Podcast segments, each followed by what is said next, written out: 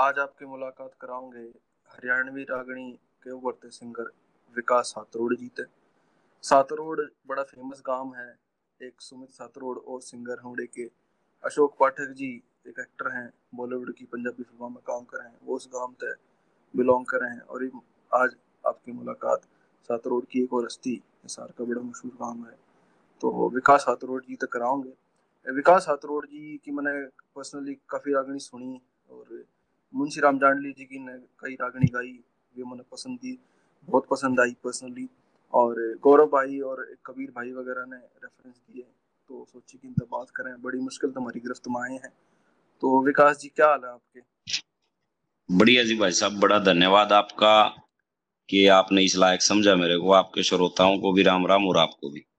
बिल्कुल जी, राम राम। और लायक तो मेरे ख्याल से बहुत बढ़िया आपने काम कर रहे हो। वो बीन पे आपने रागनी गाई सुनाई थी उस दिन एक फेस्टिवल में, उसकी वीडियो मैंने देखी, मैंने बहुत पर्सनली बहुत अच्छी लगी आपकी। बाकी रागनी मैंने देखी और बहुत अलग काम कर रहे हो। रागनिया की जॉनर जो है हरियाणा में, उसमें संजो कर रखने का जो काम है, स्टेज ऐप पर आपका काम देखा, बहुत बढ़िया लगा। तो विकास जी से मैं पहला न्यू बताओ कि इस लाइन में कद आपकी एंट्री हुई और रुझान था, कद रुझान बना, इसके बारे में थोड़ा बताओ।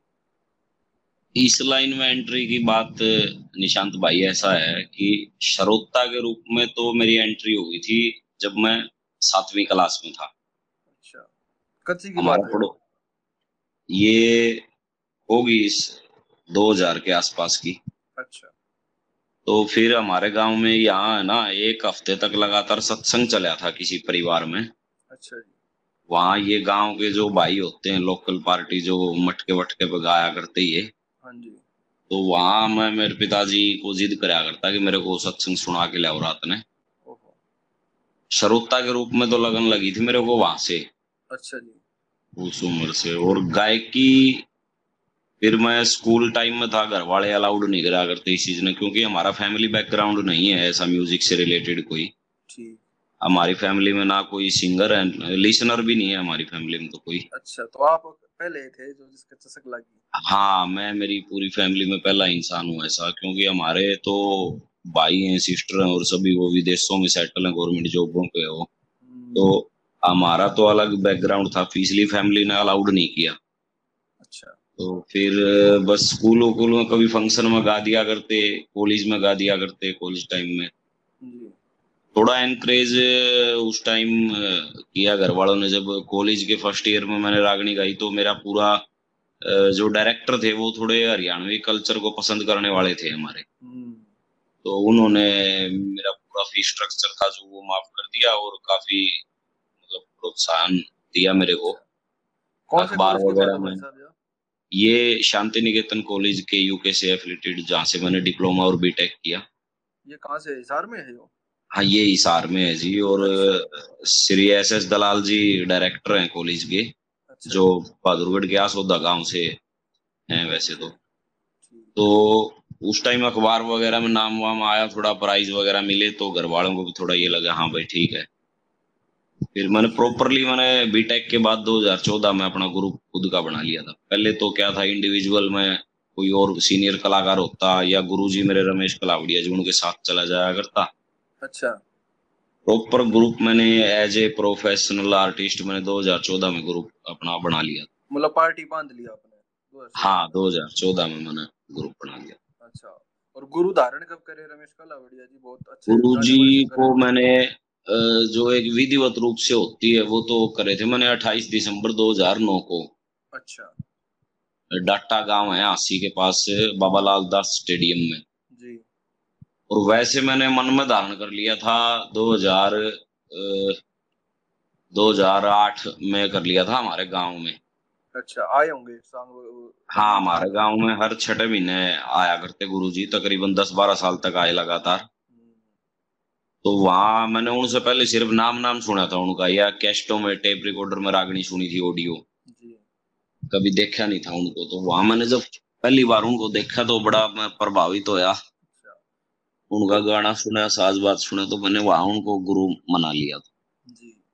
और रमेश कलावड़िया जी की बहुत कई तो फेमस रागनी है, चोरी का धन बहुत फेमस हुई और उस टाइम पे काफी टॉप गायक थे सन 2000 के दशक के अपने टाइम पे। दोबारा वापसी करी। हाँ, उस टाइम भी इन्होंने कमबैक किया था। और आज भी पुराने कलाकारों में सिर्फ गुरुजी हैं जो बहुत बढ़िया तरीके से और बहुत बढ़िया एनर्जेटिक परफॉर्मेंस देते हैं आज भी। बिल्कुल, 90 के दशक के मेरे ख्याल से गुरुजी आपके हैं रमेश जी, जो आजकल परफॉर्म सिर्फ वो ही। हाँ बिल्कुल बिल्कुल, नहीं तो कई तो बुजुर्ग हो गए, कईयों की डेथ होगी और कईयों की आवाज काम नहीं करती, अब गला काम नहीं करता बुढ़ापे की वजह से, लेकिन गुरुजी एकमात्र आज भी उस दौर के कलाकार जो हैं। तो आपने गुरुजी को गांव में आए देखा, रागनी सुनी, उसके बाद परिचय कैसे होया और गुरु धारण करने की थोड़ा सा। मैं दरअसल गुरु धारण करने से पहले मेरे को 1.5 साल 2 साल हो गए थे रागनी गाते हुए। अच्छा। प्रोफेशनल तरीके से तो नहीं, लेकिन गाँव के जैसे मंदिर मंदिरों में और कोई आस पड़ोस में सत्संग होता तो मैं चला जाया करता। तो मैंने कभी गुरु किसी को धारण किया नहीं था उस टाइम तक। तो मेरी लगन इनसे ये लगी गुरुजी से कि जहाँ प्रोग्राम था ना इनका 2008 में, वो बनियों की फैमिली में प्रोग्राम था। बनिया जो समाज है, वैश्य समाज है, ये रागणियों से इतने ज्यादा जुड़े हुए नहीं है, नहीं सही, ये भजनों से, भजनों को ज्यादा पसंद करते हैं। बिल्कुल। तो बनियों के घर पे प्रोग्राम था और वहाँ कलकत्ता से कुछ महिलाएं आई हुई थी, उनकी रिश्तेदार। अच्छा। तो जब गुरुजी गा रहे थे ना, इनका साज बज रहा था, उन महिलाओं को शब्द तो वो समझ नहीं आ रहे थे, लेकिन वो म्यूजिक के साथ इतना लगन होगी, वो बैठी बैठी नाड़ मारने लगी, डांस करने लगी उस साज पे। जी। तो तब मैंने भी इनका साज सुना, तब मैंने यूं लगा कि हाँ भाई, लोग जो रुक्का मारा करते ना भाई रमेश कलावड़िया तो चाड़ा है, तो वो सच्ची में चाड़ा पाए मैंने। और उस टाइम में बड़ा प्रभावित होया था उनका साज बात सुन के, गायकी सुन के। सही सही। तो एक चीज मेरे दिमाग में आया आपकी बात सुन के कि आपने सत्संग का बताया कि गांव में सत्संग होया करते हैं, और इस आपके एरिया में तो गांव का ही आपका सिंगर है सुमित सतरोड़ भाई साहब हैं, और पावड़े का मुनिगर जी हैं, और आसपास के और भी सिंगर है, पेटवाड़ के हैं, गगनाऊ वगैरह। तो हिसार के इलाके में उस तरफ काफी सिंगर सन 2000 के बाद आए नए, जो पहले इतने ज्यादा नहीं थे। तो आपका ये जो गढ़वे बेंज वाली रागनी है, इसके ना रुझान क्यों करवाया, क्योंकि वो भजनी भी बहुत हैं, कुछ सांगी भी हैं। तो गढ़वे बेंज वाली रागनी का रमेश जी की वजह से इस लैंड में एंट्री का मतलब वो बनाया मन कि भाई गढ़वे बेंज वाली में पार्टी बांधनी है, या कुछ और, जो कि डीजे सॉन्ग भी बहुत साल थे उस टाइम पे यार, यो जो ऑर्केस्ट्रा सिस्टम था हमारा, नाचन गाना वाला, और यो इस तरफ नहीं हुआ रुझान। नहीं, ये क्या था दरअसल मेरे को जब शौक लगा ना गाने का, सुनने का और गाने का, वो तो लगा था मेरे को सांग सुन के, सांग वाला साज सुन के, जो ढोलक नगाड़ा हारमोनियम, अपना जो मूल साज है ओरिजिनल हरियाणा पक्का साज है। हाँ, शौक तो लगा था मेरे को वो सुन के, लेकिन गढ़वे पे आना मेरा इस तरह होया कि जो पक्के साज के जो साजिंदे है ना, वो आपको बहुत कम मिलते हैं, हर गाँव में नहीं मिलते, या मतलब मान लो बहुत कम होते हैं जो वो होते हैं। मटके वाले साजिंदे आपने हर गांव में मिल जाओगे, 5-7 पार्टी बंद नहीं मुश्किल हो जाए। हर वो भी क्या है कि साजिंदे भी फिर किसी संगी के लिए बंद जाए तो उससे कि बेड़े में बंद दे रहे हैं। हाँ, तो ये था कि गाने के कीड़े तो जागृत हो गए थे, पर गाना है चाहे ताशड़ा बजा के गाना पड़ो। तो हमने क्या किया फिर, चलो वो साजिंदे मिले नहीं हमको, मटके वाले मिल गए आसानी से मेरे गाँव में ही। तो गाने के कीड़े थे, और ये तो अपनी अपनी है ना भाई पसंद होती है, क्योंकि गाने का लहजा वही रहता चाहे आप किसी भी साज पे गाओ। और आपका इंटरेस्ट है अच्छी रागणियों में, डीजे सॉन्ग में, इनमें, पॉप में तो कभी इंटरेस्ट हमारा बना ही नहीं। अच्छा। तो मांगे लुहार होया, एक आपने सुना तो खरखोदा से, जो उसके पास साधन संपन्न नहीं था वो, क्योंकि ये जो गडरिया समाज है ना, बिल्कुल गटरिया समाज से है, तो उसके पास साजिंदे नहीं थे। वो क्या करता, एक चून की पिप्पी, 2 पिप्पे ले लिए, एक ताशड़ा ले लिया, चिमटा ले लिए, वो इन साज के साथ गाया करता। और आज देखो उसका नाम है उस इंसान का। अभी रिसेंटली वीडियो भी आई थी उनकी के। हाँ, तो साज तो बस कोई, हाँ, साज कोई भी हो, साज पे आप कोई वो बात नहीं होती, गाने का लहजा बढ़िया होना चाहिए, शब्द बढ़िया होने चाहिए आपके। बिल्कुल बिल्कुल। तो हमने तो सभी साज गाया, कभी कोई फर्क नहीं समझा, जो साज मिल गया उसे गा दिया। जागरण भी करे हैं, सत्संग भी कराया, इकतारे पे, तुम भी पे, बपंग पे, सब साजों का गाया। आपका जो मन कलेवर है ना वो बहुत नया लगा है। पुराने बाल फिलहाल में बहुत सिंगर हैं हरियाणा में जो गान लग रहे हैं, मुनिगर जी हो गए, सुरेंद्र बिगनाऊ हो गए, और मास्टर जी हो गए, बिल्लू शर्मा हो गया, बहुत सारे हैं, यूपी के भी हैं, हरियाणा के भी हैं, लेकिन आप थोड़ा सा उसको मॉडर्नाइज करके गाना जो है ना प्रेजेंटेशन के थ्रू मैंने वो बहुत लग गए थे। आपने सोची थी इस तरीके से कि भाई मैंने इसको थोड़ा अलग तरीके से प्रेजेंट करना है कि थोड़ा मॉडर्न फेस में क्या है। निशांत भाई एक चीज होती है, या तो आप बनो सिंगर गायक, आप गायक बनोगे तो गायक ही रहोगे सिर्फ, या फिर आप बनो कलाकार, दूसरा ऑप्शन होता है कलाकार। कलाकार और गायक में बहुत फर्क होता है। कलाकार क्या होता है, कला को प्रेजेंट करता है, चाहे वो बोल के करो, चाहे वो गा के करो, चाहे अपने इशारों से करो, चाहे चुटकुले सुनाओ। हमारा क्या है कि स्कूल टाइम से कॉलेज टाइम से स्टेज शुरू कर दिया, तो हम ज्यादा बड़े सिंगर तो नहीं बन पाए, लेकिन कलाकार पब्लिक के आशीर्वाद से, गुरुजी के आशीर्वाद से क्या है कि यूथ मेरे साथ ज्यादा जुड़ा हुआ है। बिल्कुल बिल्कुल, ये तो मानिए वो सिर्फ रागणी गा सकते हैं, वो दूसरी चीजों को इंक्लूड नहीं कर सकते, और रागनी इसी वजह से पीछे है कि यूथ कम जुड़ पाया उनसे। बिल्कुल, वे पुराने बूढ़े बड़े सुने जाए नए बालक ना, उन्होंने कुछ नई चीज इनोवेट नहीं करी उसमें, वो वही तो जो पंडित लक्ष्मी चंद जी के समय में धुने चलती थी ना, बस वे पुरानी वही चलती रही, वही रागनियां चलती रही, वही किस्से चलते रहे, कुछ नई चीज इसमें आई नहीं, इसलिए नहीं जुड़े। हमने थोड़ा सा इसको इनोवेट किया, और आप यकीन न करो कि दिल्ली यूनिवर्सिटी में तो पूरे भारत से छात्र पढ़ते हैं, ना केवल उत्तर भारत से नहीं बल्कि पूरे इंडिया से। वहां भी हमने बड़े हिट शो किए वहां भी सांग के, और अपना दिल्ली सीपी में मंडी हाउस में एलटीजी ऑडिटोरियम, यहाँ बड़े बड़े जगह है, मतलब जहाँ सारा मिक्स कल्चर है, मिक्स कल्चर के लोग रहते हैं, तो वो इसी वजह से जुड़े कि हमने थोड़ा सा उसको है ना मॉडर्नाइज कर दिया कि यूथ भी सुन ले, क्योंकि पार्टी तो बहुत लोग बांध ले हैं, गा भी ले हैं, पर वो है कि वे अपने लिमिटेड सर्कल में वो महदूद रह जाए उससे एरिया में, अपने गांव 5 गांव 10 गांव, क्योंकि वे है कि वो ऑडियंस है पुरानी 90s की। हमने एक बात सोची है ना भाई, रागनी सुनने वाले सिर्फ 7 जिले हैं पूरे हरियाणा में, टोटल 22 जिले हैं, लेकिन 22 में से 7 जिले ही रागनी सुनते हैं। लेकिन मेरे शो इंडिया में 8 स्टेट में शो कर चुका मैं, और हरियाणा में भी मोस्टली सभी जिलों में जा चुका। तो अब जहां रागनी नहीं सुनेंगे और आपको वहां परफॉर्मेंस देनी है, तो आपको कुछ अलग गाना पड़ेगा उधर, तो इसलिए थोड़ा यूथ भी जुड़ गया हमसे, और दूसरे कल्चर के लोग भी जुड़ गए जो रागनियों को नहीं सुनते थे। और मेरे ख्याल से आपकी रेंज भी है काफी गाने की ना, अलग अलग, जो साजा की बात करी आपने कि कच्चे साज पे गाना, पक्के पे गाना, तुम भी पे गाना, इफ्तारे पे, तो जिसने म्यूजिक की समझ हो जाए एक बार, तो वो अपने आप ने इनोवेट कर सका है, ट्रांसफॉर्म भी कर सका है ऑडियंस ने देख के। ये तो है ना भाई साहब, रिदम की कलिक होती है, आप चाहे कोई भी साज बज रहा हो, आप अपनी कलिक में रहो, आपको कोई वो नहीं है, आप बिना साज भी गा सकते हो, ढोलक पे, मटके पे, किसी पे भी गाओ, आप सब पे गा सकते हो फिर तो। अच्छा, एक चीज बताओ, आप मन रंग काटा में जाते कम देखे हो, ये जो ट्रेडिशनल सिस्टम चल रहा है हरियाणा में, रंग काट कार कि भाई ये जीत गया वो जीत गया, इसमें आप कम इंटरेस्ट लो, जितना मैंने आपका देखा है यूट्यूब पे, आप इंडिविजुअल उसमें ज्यादा ध्यान दो अपनी गायकी पे, अपनी परफॉर्मेंस पे, तो क्या कारण है जो ये प्रतिस्पर्धा चले जाए गायका के बीच में, सब अपने आप ने बेस्ट बताए जाए, तो आप उसमें उस जो रेट रेस है उसमें दिखते नहीं मने, तो क्या इसका कारण है?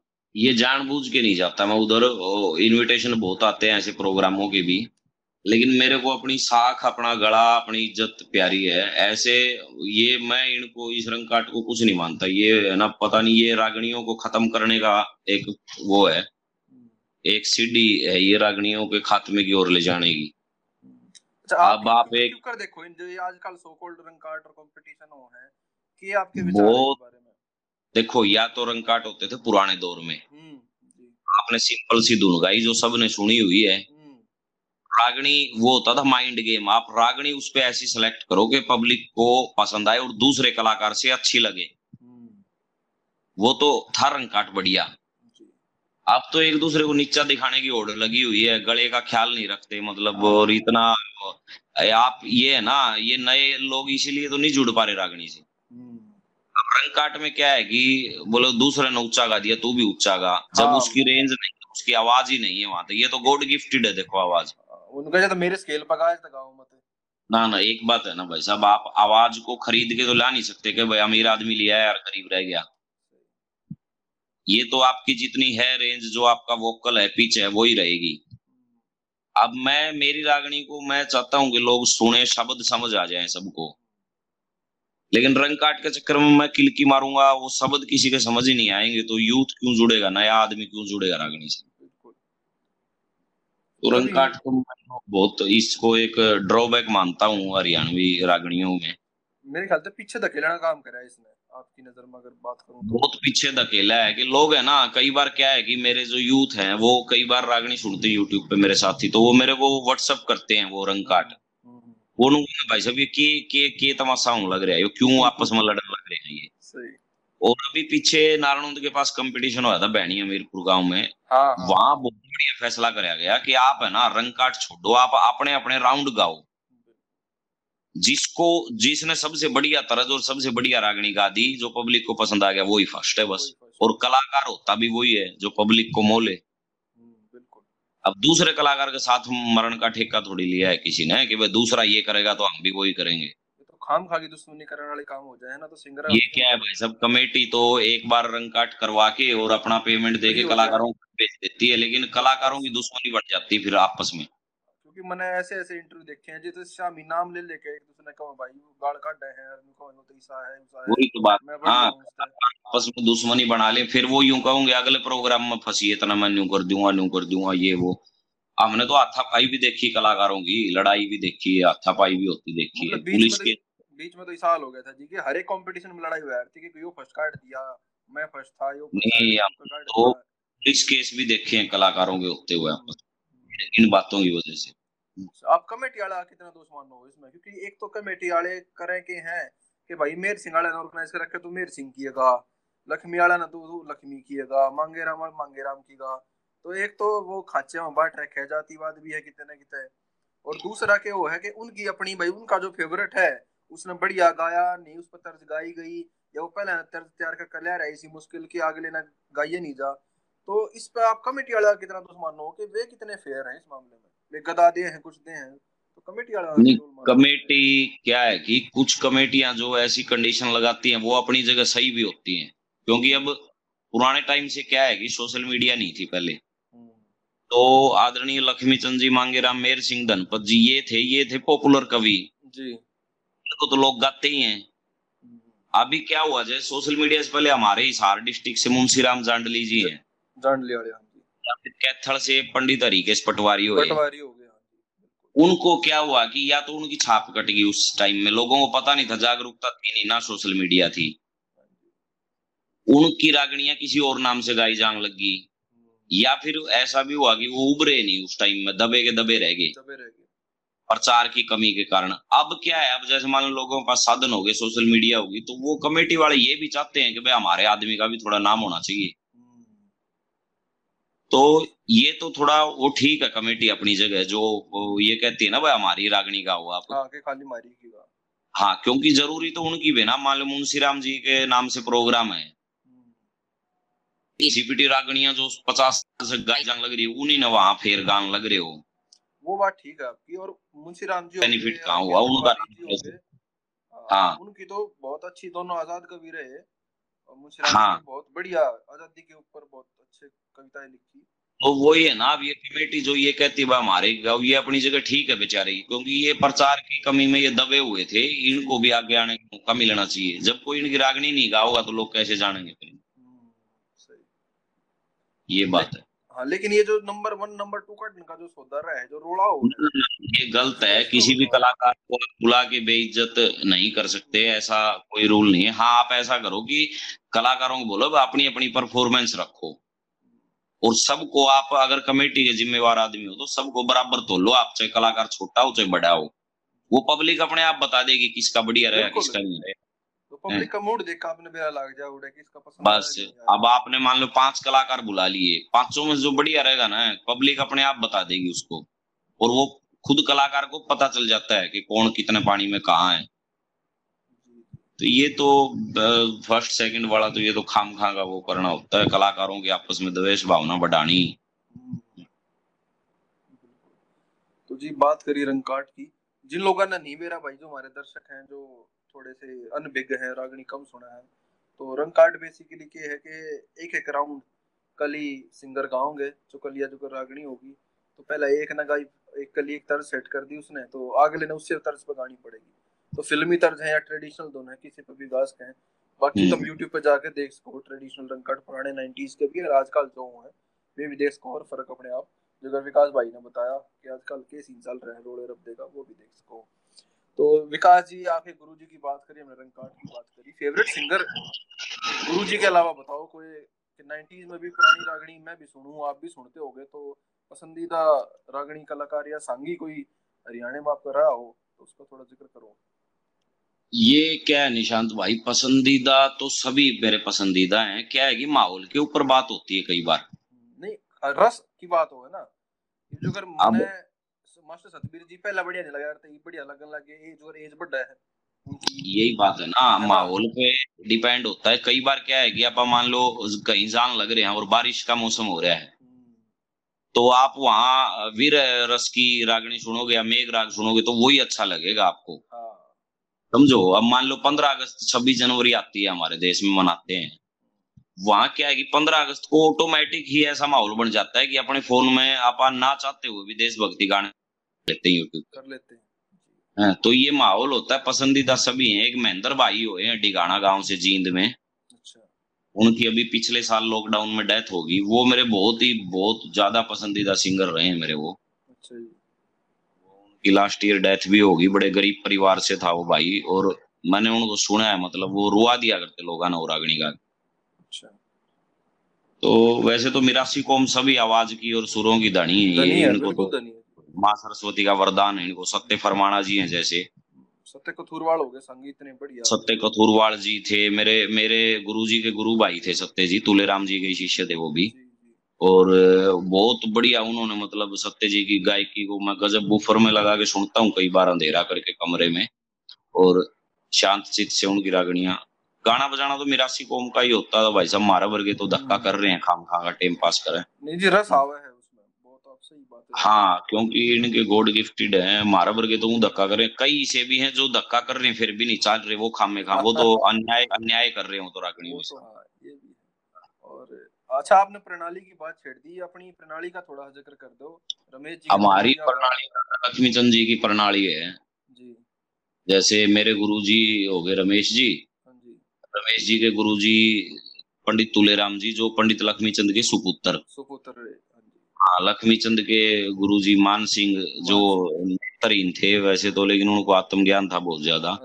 फिर मसीनाथ, फिर गुरु शंकर गोपाल दास, ये साधुओं की प्रणाली। मान सिंह जी के ऊपर तो वही आ जाए फिर, हाँ। पंडित लक्ष्मी चंद जी गृहस्थी हुए हैं इस प्रणाली में, और पहले कैसे सांगी या गायक प्रॉपर प्रणाली के, हाँ, ये प्रणाली है जी हमारी। चलो जी, बहुत अच्छी बात।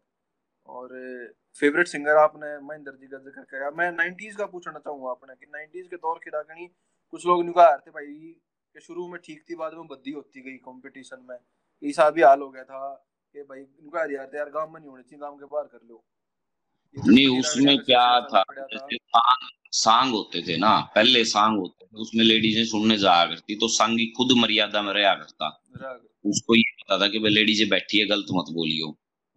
फिर क्या हुआ, सांगों का चलन कम हो गया, पैसा आना कम हो गया सांगियों के पास, फिर इन्होंने थोड़ा थोड़ा है ना डांस वांस की तरफ ध्यान करना शुरू किया। लोगों के पास मनोरंजन के साधन नहीं होते थे उस टाइम, वो थोड़ा जैसे खेत में से हार थक के जमींदार आया, शाम ने सांग देख लिया, थोड़ा नाच कूद लिया, तो वो थकान उतर जाया करती उनकी। लेकिन वो रूप धीरे धीरे वो विकराल रूप धारण कर लिया उसने, जो आज बिल्कुल नंगा नाच होता है सांगों में भी। एक पंडित विष्णु जी को छोड़ के कोई सांगी मन ऐसा नहीं मिला जो अपने सांग में इनको किन्नरों को या लड़कियों को नाना चाहता हो। बिल्कुल, विष्णुदास जी तो तुले राम जी की वही सुपुत्र हैं, और वो हाँ, राम जी को मेरे गुरु समान है वो, तो उनके सिवा और कोई सांगी मन नहीं देखा जो ऐसा काम, मतलब शुद्ध सात्विक सांग करता हो आज भी। तो रागणिया भी 90 के दशक की आपने बात करी, तो मेरे सबसे फेवरेट तो रहे हैं राजकिशन जी, हाँ। उसके बाद क्या है कि मान लो कई रागणी क्या होती है, कईयों की पैट हो जाती है। अब जैसे मान लो ये रागणी पानी वाली पानी पै दी है, जैसे राजेंद्र ने गा दिया, ऐसी कोई नहीं गा सका, हाँ बिल्कुल, और ना गा सका। चोरी का धन उसका पानी, जैसे मेरे गुरुजी ने गा दी, ऐसी कोई नहीं गा सकता। तो कुछ रागणियां पैट है, जैसे हमारी एक रागणी है मुंशी राम जी की, तृष्णा रूपी झगड़ा, वो रागनी में, उस रागनी ने मेरे को इंडिया में खूब घुमाया, कई स्टेटों में कई प्रोग्राम दिलाए। तो अपनी अपनी है ना पैट रागनी होती, कई रागनी किसी कलाकार की अच्छी होती, कई किसी की होती है। लेकिन पुराने दशक में मेरे जो पसंदीदा रहे वो राजकिशन जी रहे हैं, उनको खूब मैंने सुना है। बिल्कुल, राजकिशन जी तो मेरे भी फेवरेट हैं और बहुत लोगों के फेवरेट रहे हैं उस टाइम के। हाँ, राज बड़ी आवाज।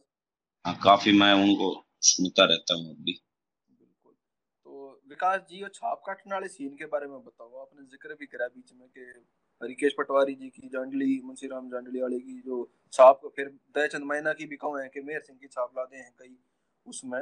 तो ये छाप काटने वाला सिस्टम क्यों शुरू होया और क्या कारण है इसका कि दूसरे की छाप लाई जाए जो मतलब जिसने लिखी भी नहीं? छाप एक तरह से जो दर्शक भाई जो ऑडियंस सुन रही है, एक तरीके से जो पेन नेम वो है, आखिरी कली में जो लेखक का नाम आया अगर कवि का, वो उसका नाम काट कर किसी और का नाम ला दें, इसके पीछे क्या पॉलिटिक्स रही? ये भाई साहब वैसे तो काफी पुराना मसला है ये, क्योंकि पहले एक तो प्रचार नहीं होता था। मान लो आपके दादा ने कोई रागनी लिख दी और वो रागनी मान लो मन न मिली, आपके दादा ने तो वो लिख के मेरे को दे दी, वो नचीत होए उस चीज से ही, वो मेरी मर्जी है, मैं उसने केवरा किस कवि की छाप तका दूं। आपके दादा तो रवाबात पूछे केवरा 5 साल बाद टाइम तक वो रागनी फेमस होले है। फिर वो श्रोता इस चीज में ज्यादा घुसना नहीं चाहते, श्रोता चाहते हैं अपना आनंद। ये कमेटियों का झगड़ा है आपस का। अच्छा, कई बार क्या है कि ये जो थोड़े से नीचे दर्जे के कवि हो है ना, जैसे एक तो पंडित लक्ष्मी चंद जी के कैटेगरी के हो गए बड़े कवि, इससे थोड़े से नीचे जो कवि रह गए वो क्या है कि इनके नीचे काम कराया करते बड़े बड़े सांगियों के नीचे। उन्होंने कोई रागनी लिख दी मान लो बैठे बैठे, वो सांग में गानी है लक्ष्मीचंद जी के साथ, तो उन्होंने वो अपनी समर्पण भावना से वो पंडित लक्ष्मीचंद जी का नाम लिख दिया उसमें। सही सही। वो गादी लोगों ने गाए गए वो, अब उनकी पीढ़ियों ने ये ऑब्जेक्शन उठा दिया कि भाई ये हमारी दादा की थी रागनी। तो ये तो है ना बे काम का मुद्दा है तो रागनियों का। इस मामले में जब हजारों रागनी लक्ष्मीचंद ने लिख रखी है और एक रागनी किसी ने मांगे राम जी का या किसी मेहर सिंह जी का किसी का भी नाम लगा दिया, तो इस पर ज्यादा विवाद नहीं होना चाहिए मेरी नजर में। बल्कि इसमें तो हिसाब ये हो गया कि कुछ रागनी जो इतनी फेमस थी वे लोग गान तक कतरावे हैं सिंगर। हाँ बिल्कुल, कई रागनियां ऐसी भी होगी ना। अच्छा, ये कवियों ने नहीं कराया यो काम, ये काम कराया या तो कराया गायकारों ने या कमेटी वाले ने। कमेटी वाले भी कई बार प्रेशराइज कर देते हैं कलाकार को, और या फिर ये गाने वाले थे ना जो पुराने उस टाइम, बस वही है प्रचार का माध्यम तो था नहीं, बेरा पटिया नहीं करता। अब जैसे मेहर सिंह जी की बहुत रागनियां फेमस हैं, दयाचंद जी की भी कई रागनियां फेमस हैं, मुंशी राम की, और छाप का मुद्दा तो भाई साहब ये सुलझ नहीं सकता, क्योंकि सब ने अपना अपना चाहिए, त्याग करके कोई खुश नहीं है। ये तो बिल्कुल आपने ठीक कही, क्योंकि त्याग तो मांगे राम जी ने भाई हजारों रागनियों पर पंडित लक्ष्मीचंद जी की छाप लगा दी अपने गुरु की। वो त्याग तो वो था, गुरु भावना तो वो थी, लेकिन आजकल यूं है बस अपना अपना सब न वो हो रहा है। अच्छा, एक चीज में तो और बताओ, कवियों की बात छड़ी गई, जो आजकल के कवि हैं जो आजकल कोई लिखने लग रहा है, सुखबीर बड़म्बा जी हो गए, एक आधे और भी जो हैं ठीक ठाक लिख ले हैं, तो उनकी कविताएं भी उतनी नहीं गाई जाती जो रागनी कंपटीशन है। हम वे वो मन गिन के दे लिए बोल 360 चौबारे उससे पटक रहे हम, वे बार बार वे रागनी रांझे की और पुराने किस्से की गाई जाए, नई रागनी भी कोई कंपटीशन है कि तबलाव है तो वे गाई नहीं जाती। तो क्या कारण अपना लग गया है? क्योंकि लोग सुनना नहीं चाहते या सिंगर याद नहीं करना चाहते नई चीज, क्या कारण है अपना क्या लग गया इसके पीछे? इसका रीजन वो ही आ गया जो आप रंगकाट की बात कर रहे थे। देखो, कलाकार की है ना एक फिलोसफी बन गई है हरियाणवी कलाकार की, और पब्लिक की भी फिलोसफी बन गई है कि वह जोर ला। अच्छा, ये एक मूर्खता है, ये चाहे पब्लिक फरमाइश करे है तो भी ये मूर्खता है और कलाकार करता है तो भी मूर्खता है। हमने पैट कवियों को छोड़ के नया मसाला बहुत गाया हमने और लोगों ने खूब सुना, क्योंकि हमने उतना ही गाया जितना हमारा गला काम करता था जी। अब मान लो मेरा गला 5वें सुर का, मैं गाऊं 6ठे पे और किलकी मारूं, समझ में वो नए शब्द कैसे समझ आएंगे किसी को बताओ? बस वो समझ में नहीं आएंगे तो लोग सुनेंगे भी नहीं। लक्ष्मी चंद की रागनी को है ना, चाहे आप वैसे गुण गुला लो चाहे किलकी मार के गा लो, वो लोगों की समझ आ जाएगी, क्योंकि वो कई साल से सुन रखी है उन्होंने, सुन रखे हैं, बोल याद रहे हैं। हाँ, वो बोल याद है, वो इसलिए समझ आ जाती है उनको। इनको कलाकार किलकी मार के नूचाओ मैं नई रागणी गा दूं, तो ऐसा नहीं है, वो नहीं हो सकता। वो लोग इसलिए पसंद नहीं करते क्यों, शब्द तो समझ आते नहीं। साजिंदा के शोर में, कलाकार की आवाज के उसमें शोर में, माइका में शब्द दब जावे हैं, इसलिए लोग उसको पसंद नहीं करते। हालांकि हमारी नई रागणियों को लोग बहुत सुनते हैं, बहुत ज्यादा। अच्छा, मैं ना एक चीज सोचा करता शुरू से कि ये साजिंदा का जो शोर हो ना, कि वे विपक्ष से जोर लावे हैं ठाड़ में, तो जो अगर बॉलीवुड का म्यूजिक देखे हैं, पंजाबी जो ट्रेडिशनल फोक म्यूजिक था, कुलदीप माणक जी गाया करते या चमकीला गाया करता, उसमें साजिंदे सिर्फ बजाया करते। वे पाछे थे जो हुक देने वाला काम है ना, पुश करने वाला, कि सारी वे कली वे पूरी करे हैं। तो हरियाणा में उसके चक्कर में के वो है कि लोग तक ये गद बोले समझ में नहीं आते क्यों वो शोर इतना हो जाए। वही बात मैं कह रहा हूँ ना आपको, प्रॉब्लम क्या है कि हर आदमी ये चाहता है मैं मेरी कलाकारी दिखाऊं, मटके आला तो ऊंचा होगा कि मैं सारे मटके आया तो बढ़िया मैं बजा दूं। वो कलाकार की तरफ नहीं देखते, भाई कलाकार के चाह रहा तुम अपना लिमिट में रखो। हारमोनियम वाला पूरा खुड़का कर देगा, नहीं सोचा मेरी ये सुननी चाहिए सवर लहरी, ये गड़बड़ है। यहाँ म्यूजिशियन, आप म्यूजिशियन काम करें तो कोई दिक्कत नहीं होती, बढ़िया हो। लेकिन क्या है कि वो अपनी अपनी कलाकारी दिखाने का चक्कर में उस कलाकार की वो बिगाड़ दें फिर गायकी ने। इतना बिजी होने के बाद टाइम का डाइग आखिरी सवाल आप तो मेरा रहेगा कि आप जो कि इसने मॉडर्नाइज कर रहे हो हरियाणवी रागणी ने, नए नए प्लेटफॉर्म पे ऐप पे इसने ले जाने लग रहे हो, इनोवेशन करने लग रहे हो इसके लिए, तो क्या तरीका है कि आगे हम यूथ ने इससे जोड़ सके?